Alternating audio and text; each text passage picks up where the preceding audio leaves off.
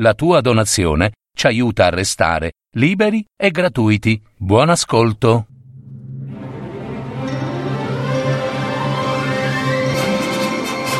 Fiabe, favole, racconti, leggende. Adattamento e messa in voce di Gaetano Marino. www.paroledistorie.net Il pigro Tristano e la pigra moglie Isottina una fiaba dei fratelli Grimm.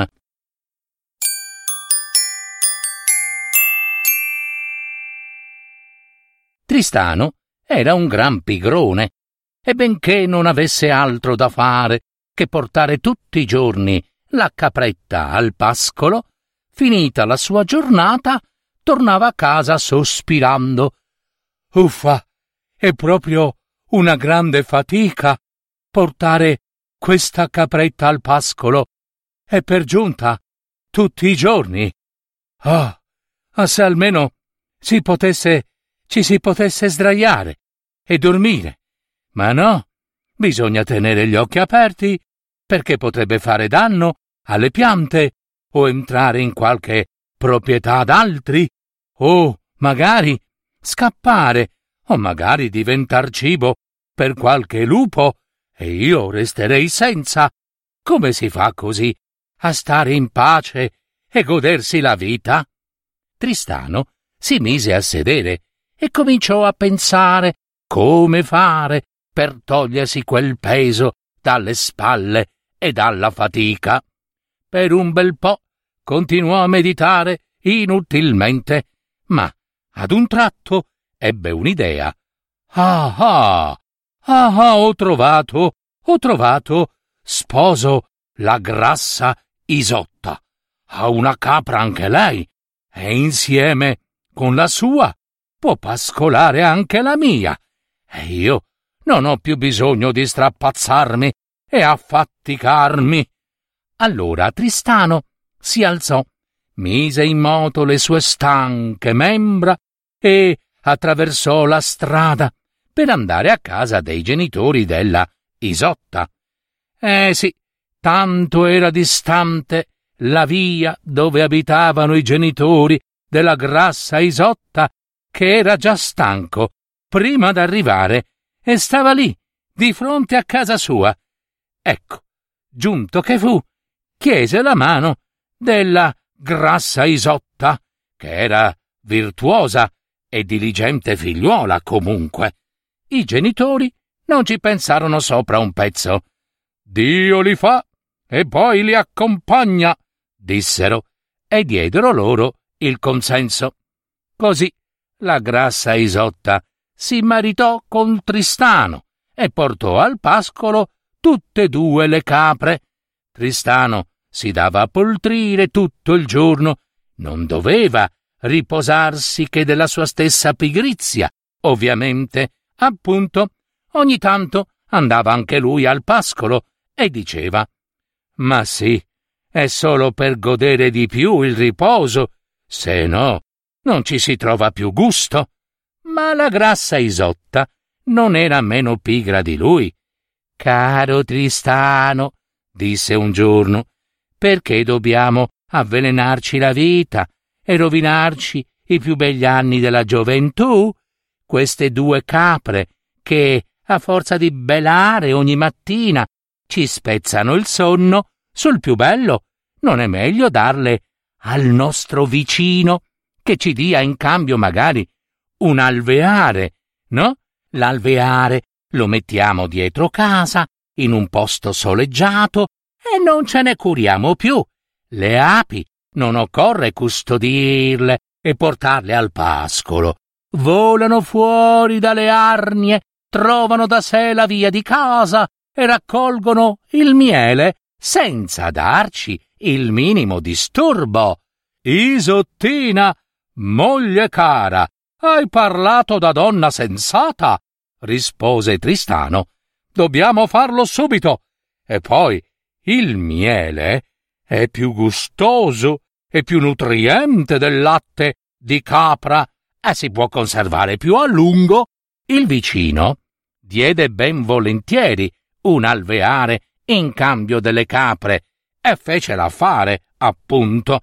Le api comunque volavano instancabilmente su e giù, di qua e di là, dal mattino presto a tarda sera, e riempirono l'alveare di bellissimo e gustosissimo miele, così che, da autunno, Tristano e la moglie grassa Isotta ne ricavarono un bell'orcio.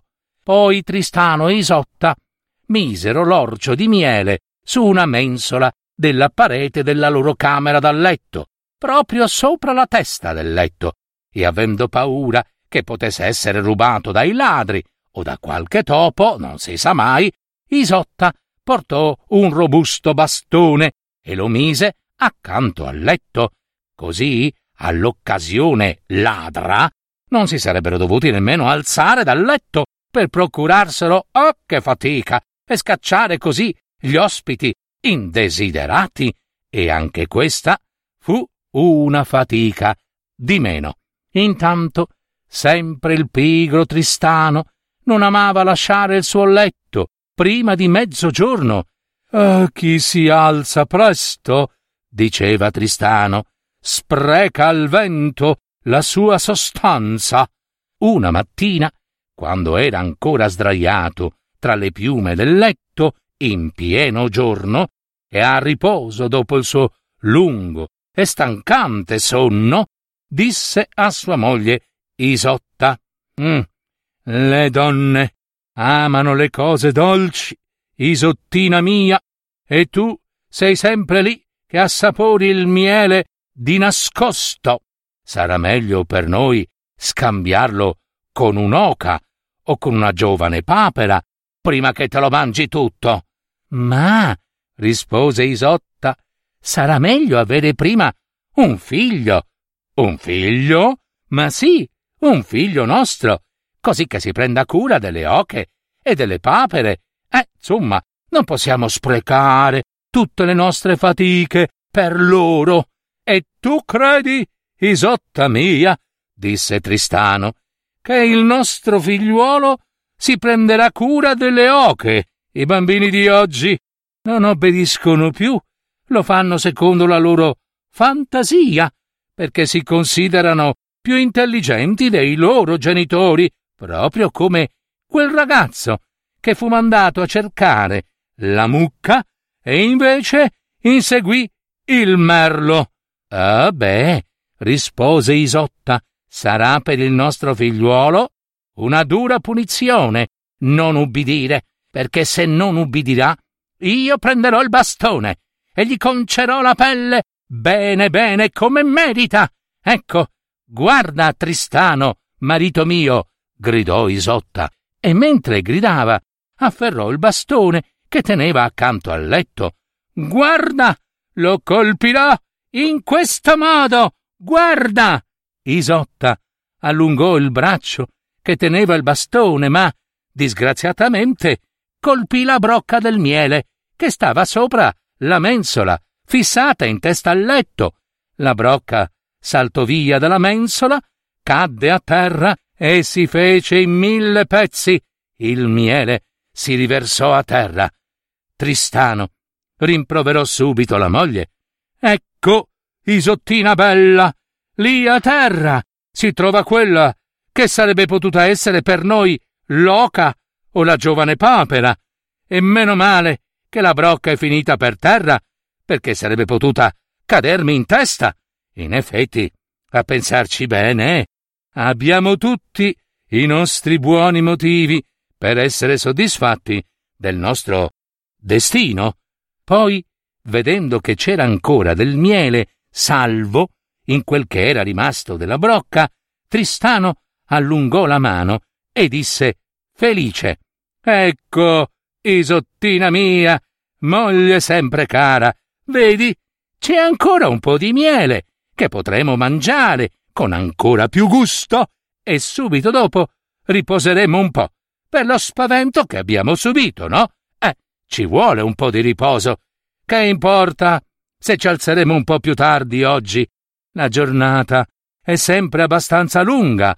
Che ne dici tu, moglie mia cara?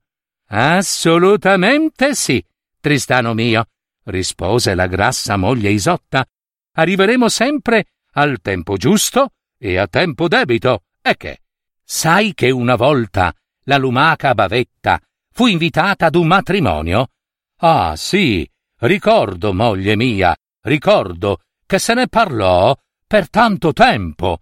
Ecco, appunto, Bavetta, per giungere in tempo al matrimonio, si mise in viaggio il giorno prima. Ma, quando arrivò, invece del matrimonio, quelli avevano già festeggiato il battesimo del loro figliuolo. Ma il destino volle che, subito dopo il battesimo, la chiesa crollò e morirono tutti. E la lumaca Bavetta, che si ritrovò di fronte alle macerie della casa crollata, pensò Ecco, ecco, io l'ho sempre detto che ad andar veloci non serve proprio a nulla, ma a nulla proprio, e se ne tornò a casa, sana e salva.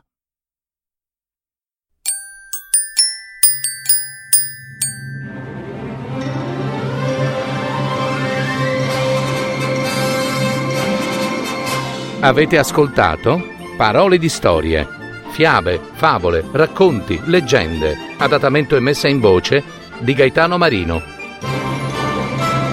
www.paroledistorie.net